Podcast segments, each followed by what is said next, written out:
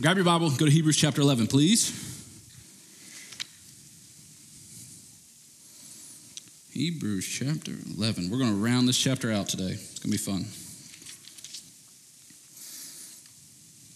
Hebrews 11, 32 to the end of the chapter.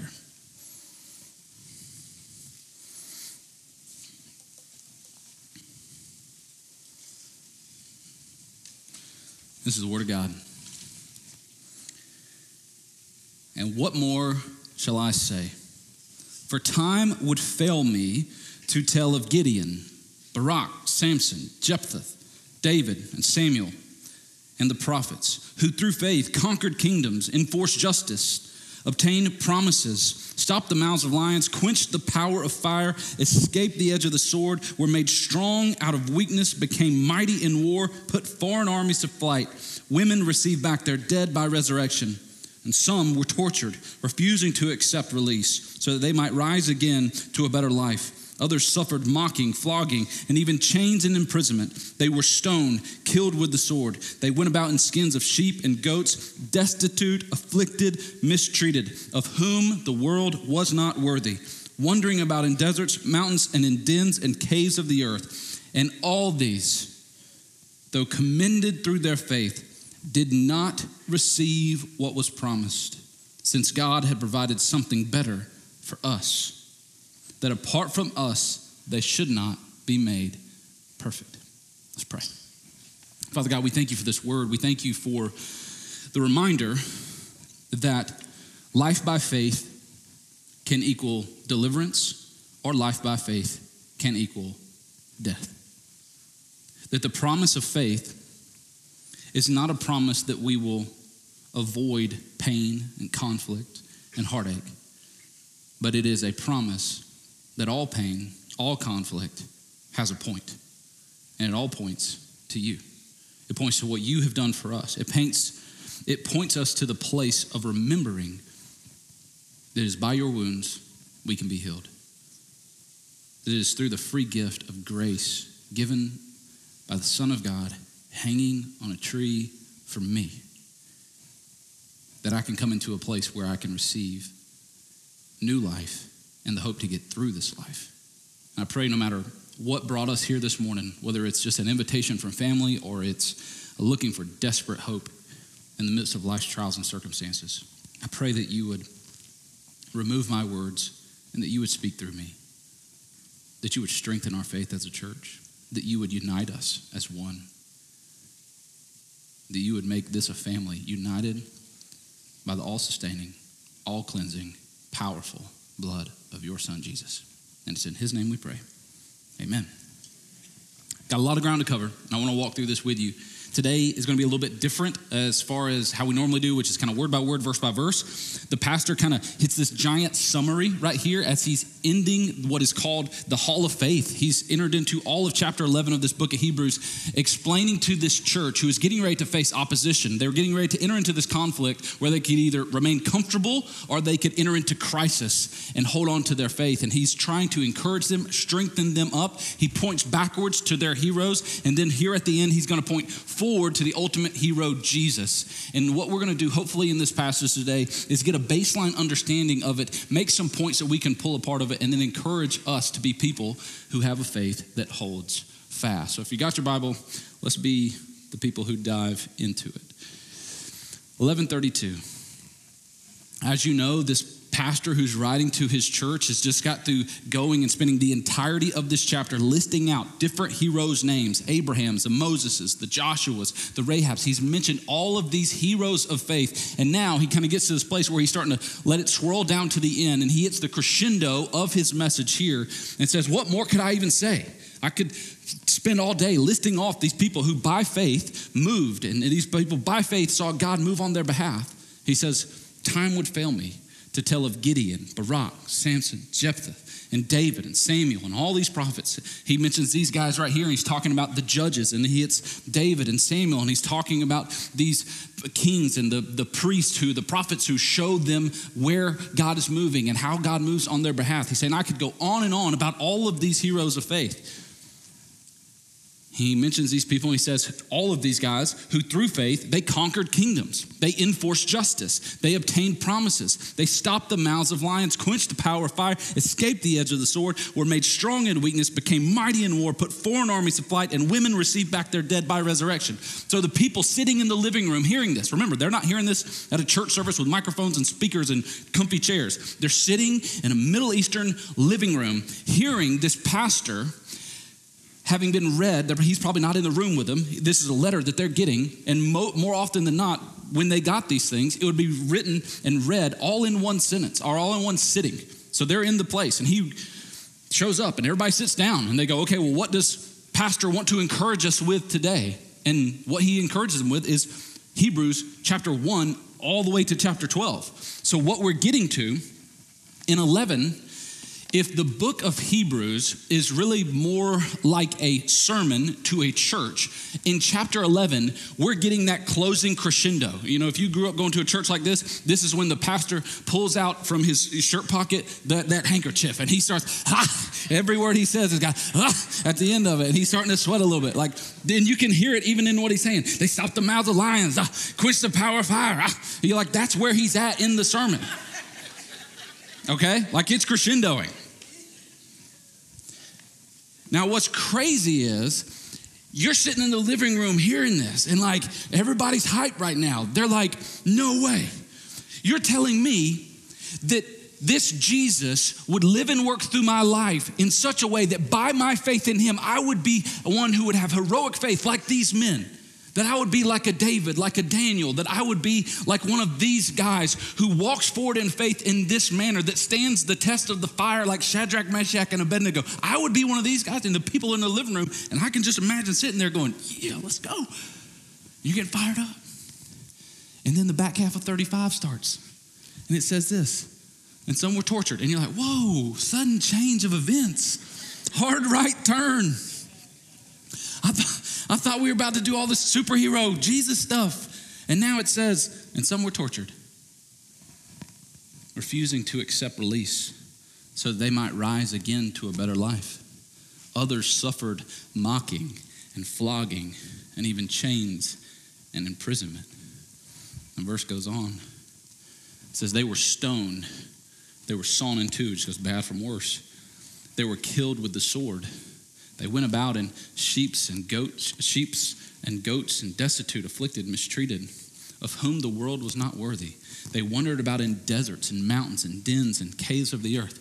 Which, again, we just got through going through this entire chapter with all these powerful deliverance moments Red Sea parting, Jericho walls falling down. And then he references, kind of in short order, all of these other amazing things that God has delivered these people from. And then he starts leaning into this terrible stuff. He juxtaposes God's deliverance and these people's lack of deliverance, and some of them death.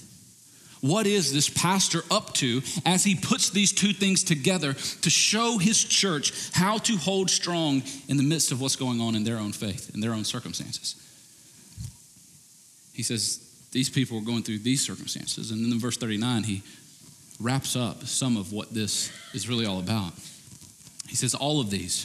And when he talks about all of these, He's for sure talking about the people who faced the trials and the suffering and the persecution and were not delivered through them. But he's also talking about go all the way back to Abel at the very beginning of chapter 11 of Enoch and Abel and Abraham. He's going all the way back through all of those people, saying everybody in this entire chapter, all of these, though commended through their faith, God approved of their faith, He accepted the faith. God commended them through their faith, every single one of them, the ones who God delivered and the ones who died did not receive what was promised. Since God had provided something better for us, that apart from us, they should not be made perfect. Now, here's where we get some clues to what in the world he's talking about. He's going to make it very obvious in chapter 12, but we're not there yet. But he's going to make it really obvious there. The clues to what he's saying and why he's explaining all of these people, all your Old Testament heroes, your Davids and Abrahams and Joshuas and all these guys, all of those heroes who did amazing things, and the one who by faith had terrible things happen to them, all of them did that by faith, and none of them received what was really promised to them by God. But God provided for us something better. Now, this is where we got to go. When we read the word, we got to go, okay, well, what is this something better that we're actually talking about here? And I would even go a step further and go, it's not a something better, it's a someone better. If you have not missed, if you've missed this so far, the entire book of Hebrews has been about one simple point Jesus is better. He's better than the high priest. He's better than the angels. He's better than your old sacrificial system. He's better than Moses. He's better than Abraham. He's better than Isaac. He's better than Jacob. He's better than everything and anyone you could ever expect. And all of those people, everything that happened in their life was all pointing to the something better that was to come in Jesus. And now we, as his church, now here in the present and into the future, we're all wrapped up in that together. So he's saying all those Old Testament people that we know, that we love, that we want our kids to be on Halloween, all of those people they were all pointing towards the culmination that is Jesus. Now, we, along with our brothers and sisters of faith in the past, collected with Jesus in the present, moving into the future, now we have been made perfect through the perfect sacrifice of Jesus. That's what goes all the way back to Hebrews chapter 3. He became like us his brothers. And having been made perfect, he gave his life on a cross that through death he destroyed the one who has the power over death. That's what we preached about on Easter. He's coming all the way back around to this here now. That those people are made perfect now because of Jesus' perfect sacrifice. And we, this is what's awesome. This is how all of Hebrews 11, all those great names, and even the ones that just don't really even get mentioned, you know who is also in Hebrews 11? You.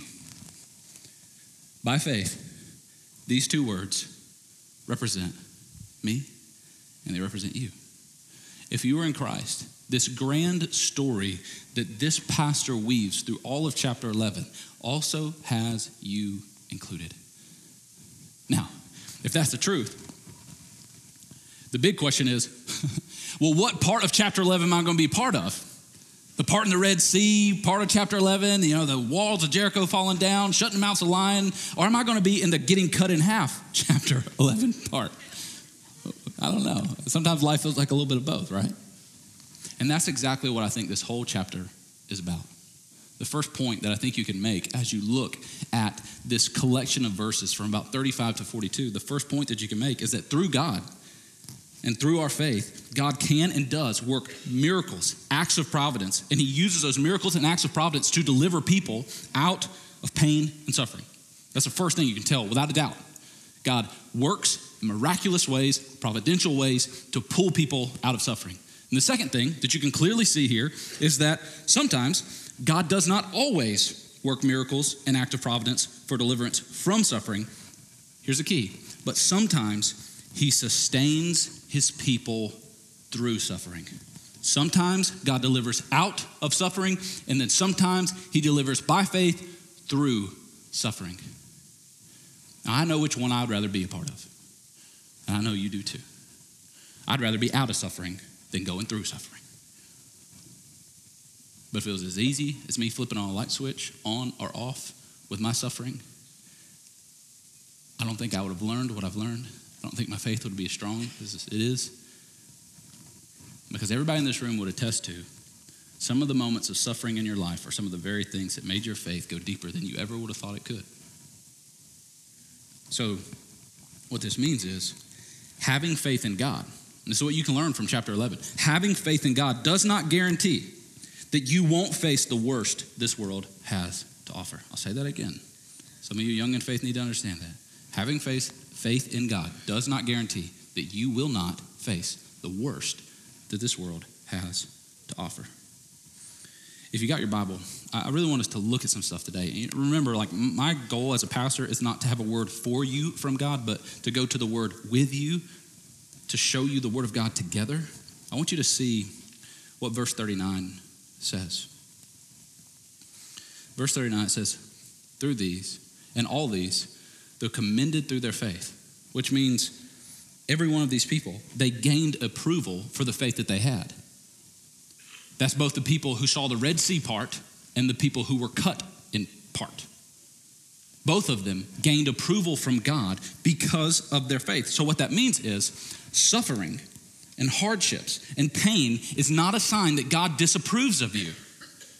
What it actually may mean, and this is not always the case, because sometimes you may be suffering because you're making stupid decisions, but sometimes suffering actually means that you have God's approval. That you are walking by faith through the midst of suffering. It actually may mean that God is giving you special attention, that He is paying close attention to what's going on in your life, and you are gaining more of His approval by the way you walk by faith through your suffering. And this is this is not easy. Because this juxtaposition between good things happening and bad things happening is this messy middle ground that we all live in. And what this pastor is doing to his church is he's calling us all to live in that messy middle ground by faith. By faith that regardless of whether or not God delivers or I die in the midst of the suffering, I keep my faith, keep my trust, keep my hope in this God. So, I want to point out a a big difference here so that you can see it. If you got your Bible, look at verse 34. I think I can show it to you. Let's see. Let's do it all together. Shaboom. All right. Not too far. What y'all, y'all doing? I don't know what happened there. I'm not caught up in your presence anymore. I'm moving on. Wow. Man, I want to see verse 34. There it goes. All right, I got it from here. All right. He's talking about these people who did amazing things through faith. He says, through faith, conquer kingdoms, enforce justice, obtain promises, stop the mouths of lions, quench the power of the fire, and then underline this escaped the edge of the sword. Okay? So there's some people got out of the way of the sword by faith God, in his providence, allowed them to escape the edge of the sword. A key figure who I would say is in here is the guy Elijah. Uh, Jezebel was like, I'm going to kill Elijah. Uh, he killed my guys, I'm going to kill him. And then he books it, and by faith, he has this like ultra marathon strength given by God, and he runs like hundreds of miles out into the middle of the wilderness. He escapes the edge of the sword, and that was God giving him that strength. Now, um, let's go to verse 37. They were stoned, sawn in two. They were killed with the sword. So, in a collection of three verses, we have delivered from sword by faith, and by faith, killed with the sword. Same God, same faith. So, what this has to mean to us is that my faith is not the determining factor as to whether good things happen to me or bad things happen to me. The determining factor whether or not good things happen to me or bad things happen to me looks like it's God. Which honestly should bring us some reprieve. To know that I don't have to sit on a hospital bed at the end of my life with a body riddled full of cancer and go, if I would have just had more faith, this wouldn't have happened to me. That's a hellacious thought to have. Or to sit in my mansion and go, oh, look at how much faith I had that brought all of this my way. And give my faith credit where Jesus is owed it. Both are a damnable place to be. And both miss the point that God is the one who chooses and determines what happens. Now, some of you are going like, well, maybe that's just that mean Old Testament God who allows stuff like that to happen. And that's just a thing. That's not really like my life experience. Most of the time I can experience, you know, and again, sometimes the karma and all this silly stuff of the world and new age stuff kind of slips into the church. And we think if, if I'm a good person, good things will happen to me. I'm trying to live my best life and I'm trying to do good so I can get good. You know, that's the way we put God in an equation. We hope to get the best things out of life. But really, when we really look at our lives, it wasn't like that in the early church, and it's not like that in his church now. When you go back to the early church, what you see is some crazy examples. If you go to Acts chapter 11, in Acts chapter 11, James, who's the brother of John, not James, the brother of Jesus, but James, the brother of John, sons of Zebedee, he's one of Jesus' 12 apostles. He gets killed by Herod by a sword. At this point, Herod has already killed another guy who was rising up within the church, who was, a great leader within this new movement that was spreading, a guy named Stephen. Stephen was stoned, James is cut in half. Herod sees how the Jewish people, the ones who were there in the crowd shouting, Crucify, crucify, crucify, at Jesus, this same little ragtag group of disciples are now becoming despised by all of the Jews, Jewish authority, the same Jewish authority that put Jesus on the cross, gave him the fake testimony, the fake trial that eventually led to his death. Now they're killing his followers. Herod sees how this is taking his approval ratings and sending them through the roof. And he goes, Well, if I can take out James, I'm going to take out that loud mouth leader of the group that guy they call Peter. And so Jane or Herod goes and gets Peter and gets Peter thrown in jail.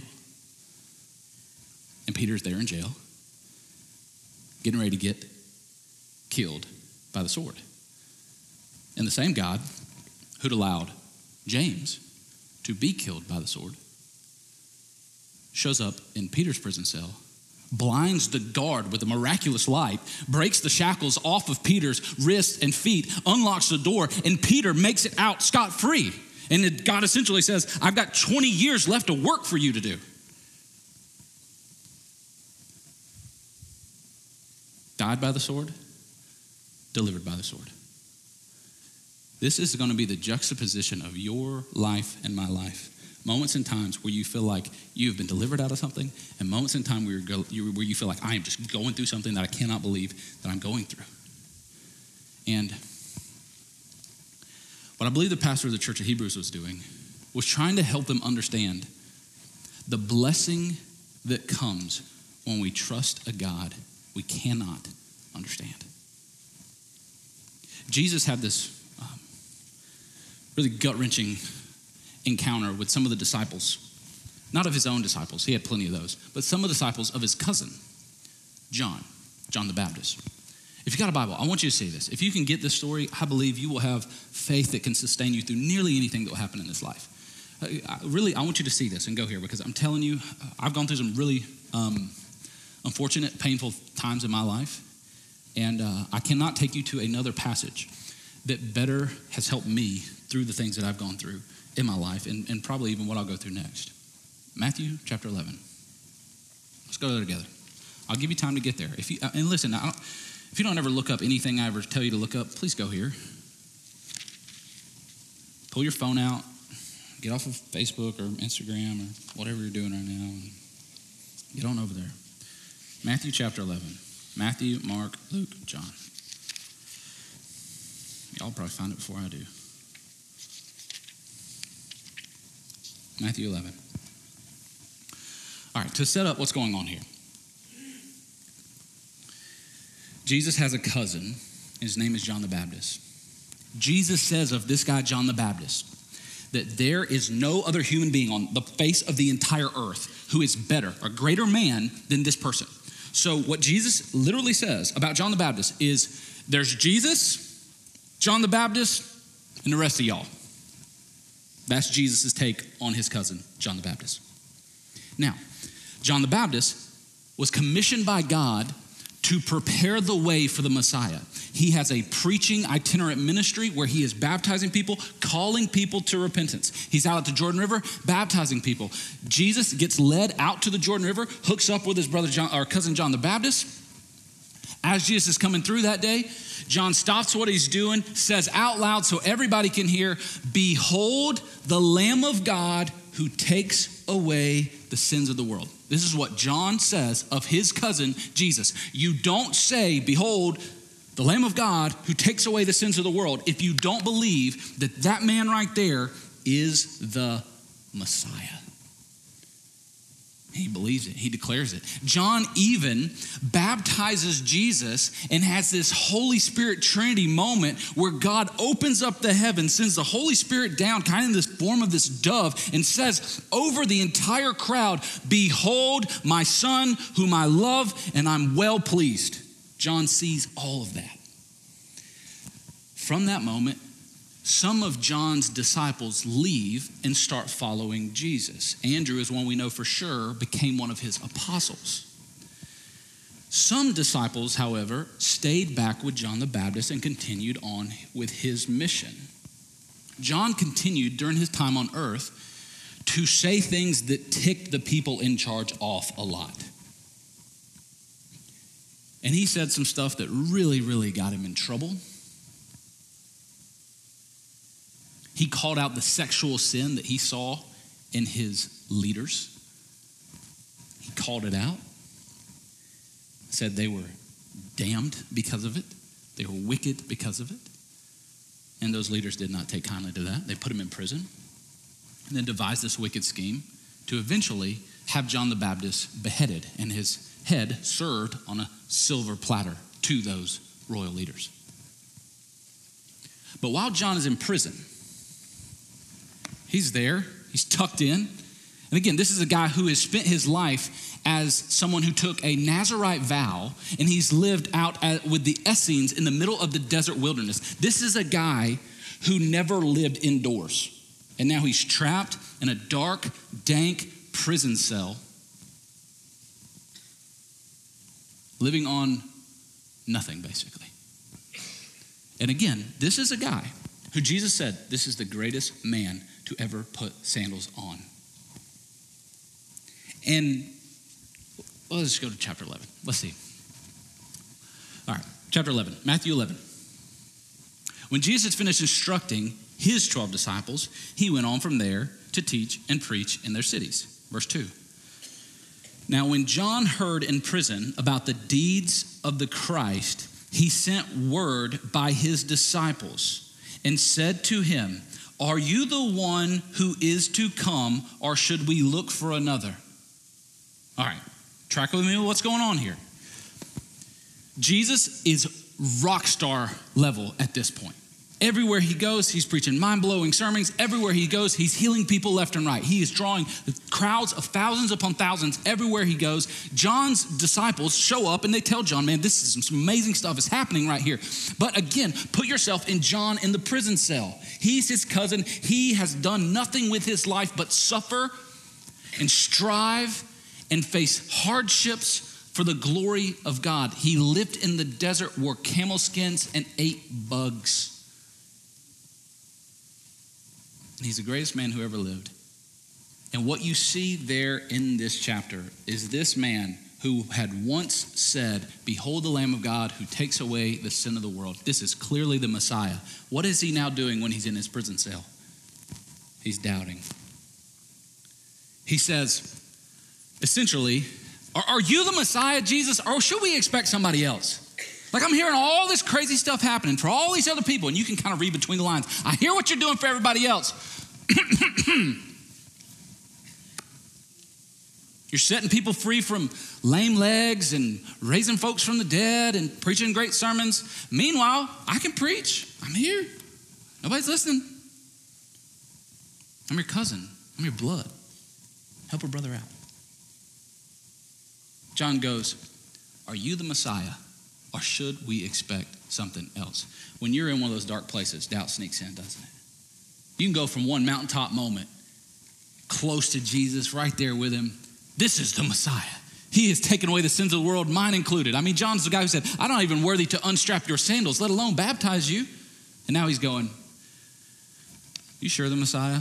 Like, or should I expect somebody else? Like, my time's running out. I'd at least like to know, are you for real or not?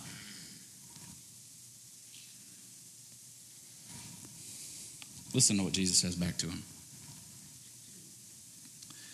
And Jesus answered him Go and tell John what you hear and see. The blind receive their sight, the lame walk, lepers are cleansed, the deaf hear, the dead are raised up, the poor have good news preached to them, and what? And blessed is the one who is not offended by me. now, tell me the truth. Did John ask an incredibly simple question? Are you the Messiah should we expect somebody else? What did Jesus not even give him? An answer. Jesus says, Let me tell you what I've been doing. I've been healing blind folks, I've been cleansing lepers, I've been preaching good news to the poor. And then the key to all of this, the whole reason I'm taking you here today, and it connects exactly back with, it's no coincidence that Matthew 11 connects exactly to what's happening in Hebrews 11. The key is in verse 6. If there was ever someone who deserved a straightforward, cut and dry, plain as day answer from Jesus, it was John the Baptist. Jesus tells him, Here's what I've been doing. And then in verse 6, he says, Blessed is he who is not offended on account of me. Church, that is the hidden, and I believe maybe even the most important beatitude there is that blessed is he, blessed is she who is not offended on account of me. This was Jesus' way of saying to John the Baptist, and I believe his disciples are writing this stuff down to take it back to him. John, will you let me be a God who does not meet your expectations? I know you think you deserve an answer from me. I know you think you deserve justification. I know how much you've suffered. If there was ever anybody I wish I could give an answer to that was straightforward and outright, it would be you, John. But blessed is he who is not offended on account of me. So the question is the question is not God, how could you allow this much suffering in the world? The question is not, God, how many miscarriages are you going to let me have? The question is not, God, why did you allow this marriage to end? God, why can't you take this addiction away from my child? God, why have my husband ran around on me? God, why am I still addicted to pornography? God, why are you allowing these terrible, horrible things to happen? God, why am I getting cutting to? God, why am I going roaming around in the desert with sheep's skin and goat skin on with no home. God, why am I stuck in this prison cell of depression and anger and grief and shame? The question is not any of those things. The one singular question is Will you trust a God who does not meet your expectations? Will you trust a God that you cannot understand? That's it. A trust in a God who can both deliver some out of, and deliver some by faith through, and still be a good, good Father God. And see, church, when you when you bump into someone with that kind of faith that says, Jesus, I will not be offended on account of you. I can't understand you. Uh, really, some of the stuff that gets us in the most trouble in life and in faith is our expectations of Jesus. And here's the deal if Jesus meets all of your expectations, he can't exceed them. And so we look at this story, and if I had to put it in a, in a point, it's really hard to do it in just one little bitty point. I would say it like this The common element of faith is both delivered from pain and suffering, and again, that's the faith we all really want, right? The common element, though, of a faith that is both delivered from pain and suffering and faith that is sustained through pain and suffering is that both consider God better than what life can give now and what death can take later. That is the key. And this is why this author, as he hits the crescendo of his sermon, makes everything about faith. Faith. And this is the faith that we see is real faith. Real faith says, if I've got it all, God is better. And real faith says, if I lose it all, God is better. And so, what we've got to do is we've got to be people. And this is what he's trying to pound into the head of this fledgling Hebrew church. It's what I'm trying to pound into the head of McDonough Christian Church. If I have it all, I still have to say God is better. And if I have nothing at all, I still have to say God is better. Now, the key here is your best bet, friend, is learning to say God is better when you have it all. When you've got your health. When you can still play catch with your kids in the yard. When you can still make it up the stairs. When you've got a little bit of running money in your pocket. When your mind is still there. If you can't learn to say God is better than it all when you have it all, you will never be able to say God is better than it all when you have nothing at all. Because there's going to come that day when your health is going to waste away and no money could buy you another day.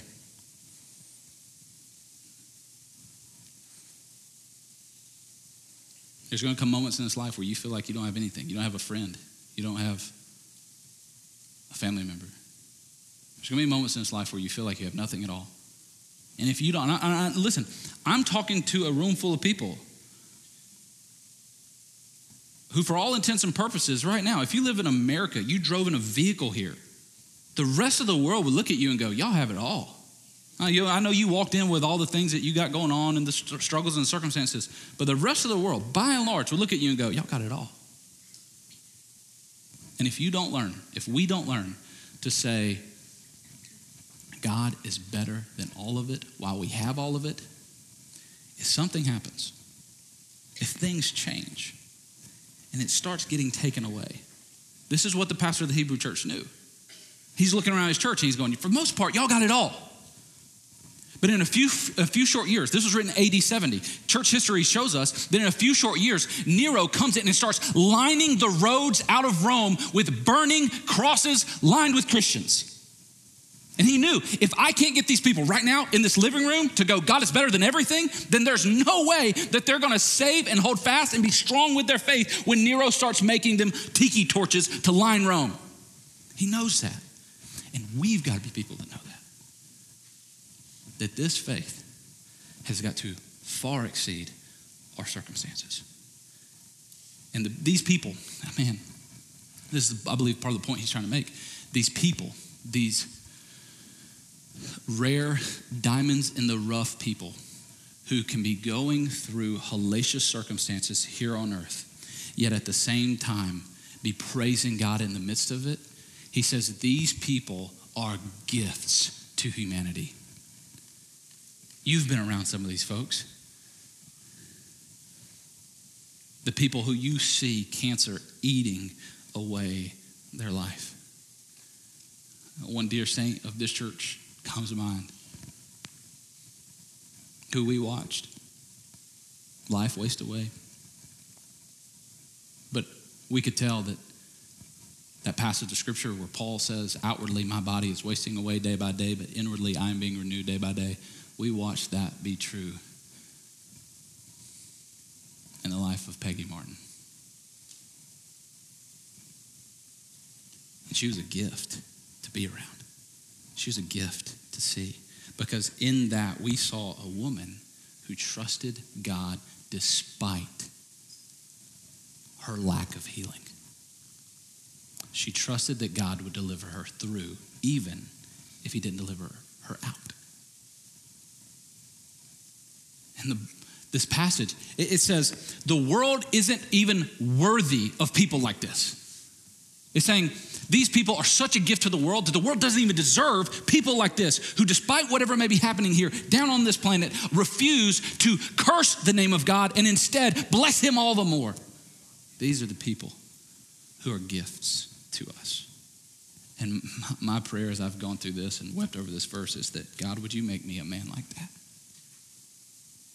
would you allow me to bump in to as many men and women of God as I lead this church who have that faith? And would you allow it to be as contagious as possible so that I would be able to catch it and never get rid of it? And that's my prayer for you that we would be a church that catches faith like that, that it becomes so contagious amongst us that it starts a wildfire movement of God saving souls in the city. And listen, that's literally what began to happen. You're going, well, man, how did this little group of a thousand or so believers in this the way, the truth, the life Jesus guy, how did that morph into us in a room like this?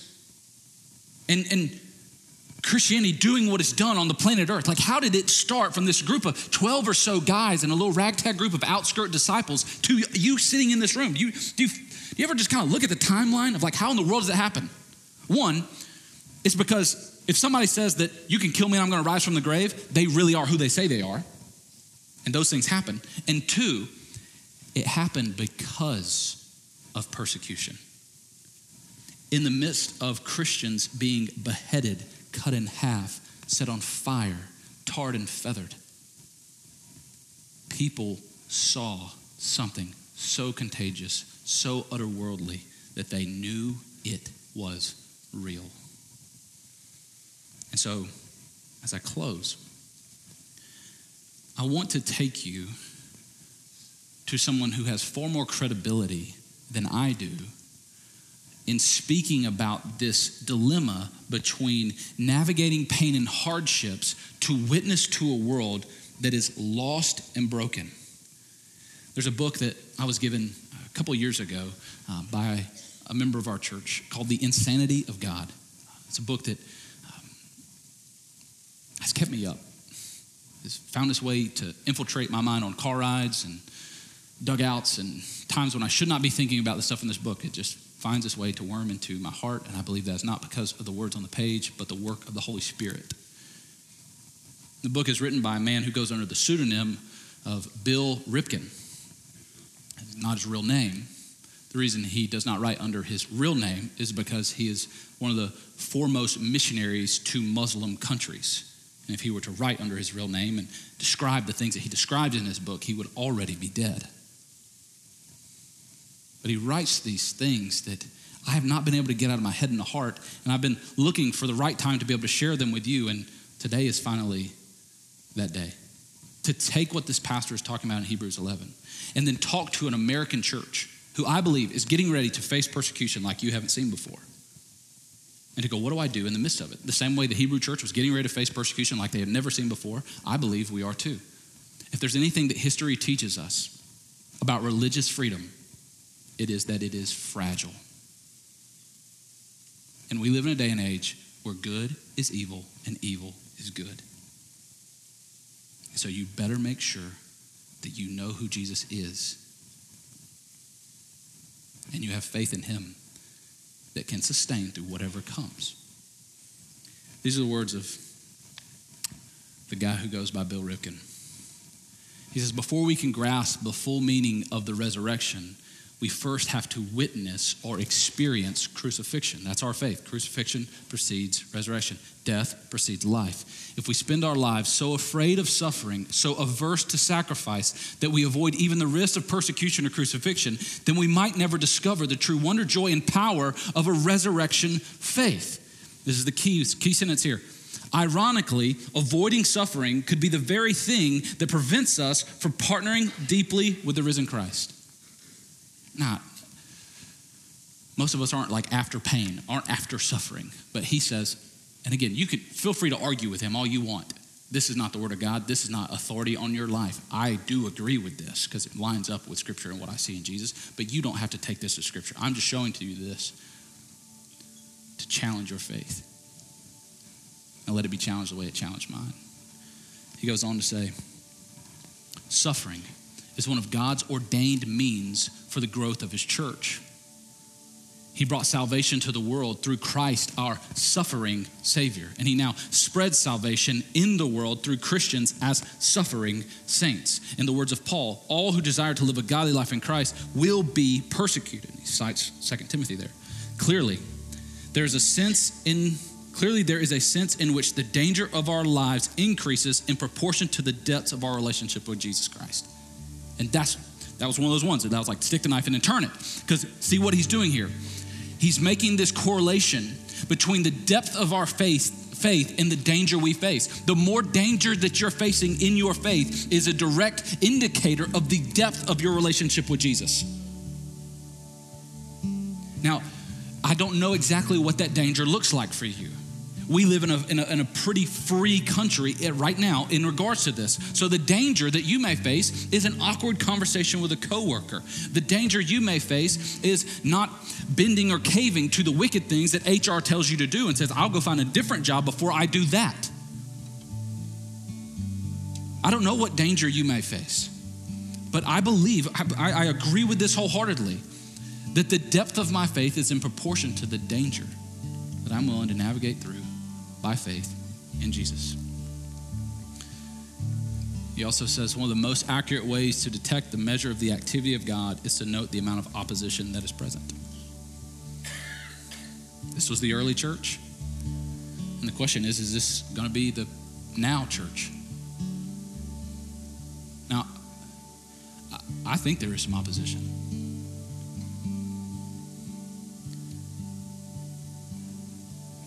And we pray against opposition, we pray against these things. But we don't primarily pray against opposition.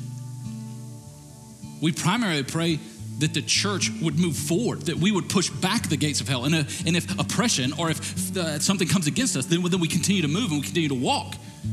But the case of the matter is, we can tell throughout the history of what is the local church, the bride of Christ, that when she is pushed down hardest, she spreads the fastest. And this is the call now. This is the call by faith, not to just go, okay, well, I've read this heroic chapter and I, I've seen the, the good and the bad, and I've, I'm going to have this faith that now says, uh, Jesus, I will not be offended on account of you. I will trust that whatever you give me is either going to be something you deliver me through or you deliver me out of. I'm going to walk by faith, and my little faith for you, if you've got that, you've got one half of the gospel. Because our call is not to just walk singularly by faith, but by faith we walk in a way that shares faith, spreads faith, that infiltrates the darkness in so many others' lives around us. Again, I think Mr. Ripken nails it on the head here when he says these words.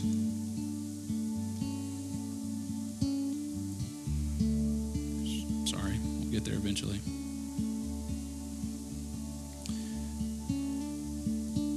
Those who number themselves among the followers of Jesus but don't witness for him are actually siding with the Taliban, the brutal regime that rules North Korea, the secret police in communist China, and the Somalis in Saudi Arabia of the world. Believers who do not share their faith aid and abet Satan's ultimate goal of denying others access to Jesus. Our silence makes us accomplices.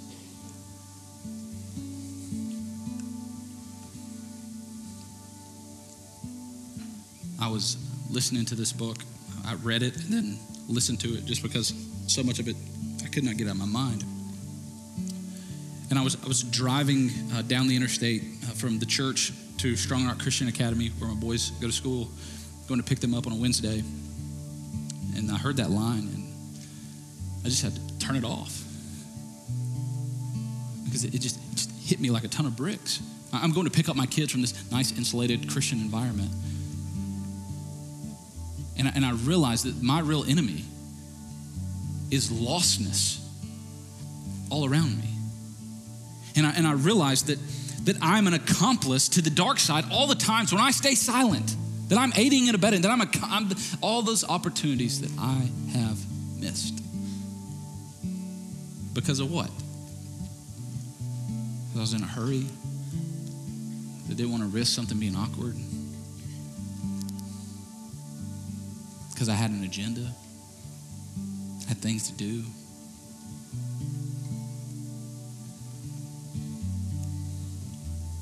There's no neutral ground in following Jesus. You're either all in or you're all out. He doesn't need fans. He doesn't need people cheering on his mission from the sidelines. He needs you to engage in this great mission that is the fight against lostness. The Muslims are not our enemy. The Democrats are not our enemy.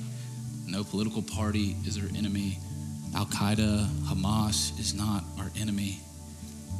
Our enemy is, hear me on this, sounds strange at first. Our enemy is not even primarily Satan. Our enemy is people remaining lost. Lostness is the great enemy. Nobody goes to hell because of Satan. Go to hell because they remained lost and never found Jesus. Far be it from us to be people who have found him and been found by him to let others remain lost.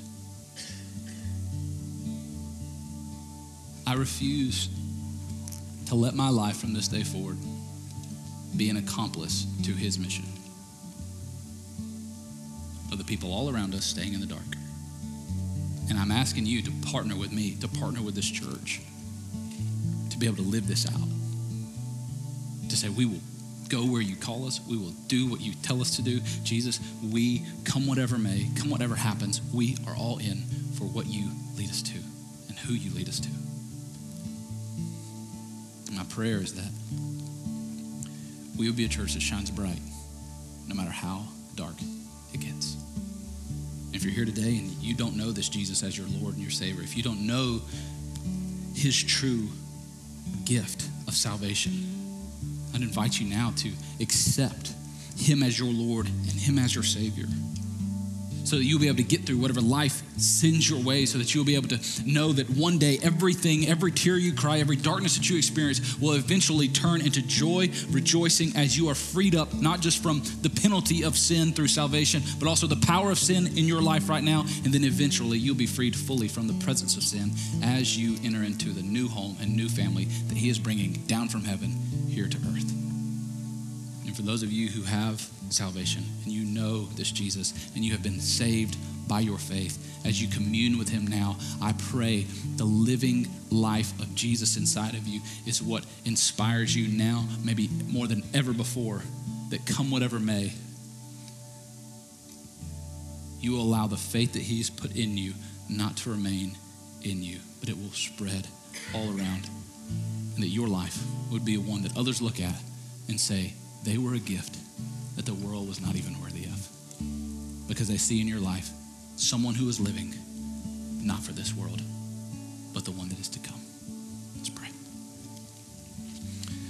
Father, we thank you for this hope and this promise that we alone have in you. As we prepare to commune with you now and take of your poured out blood and your broken body, pray that it sinks deep into our soul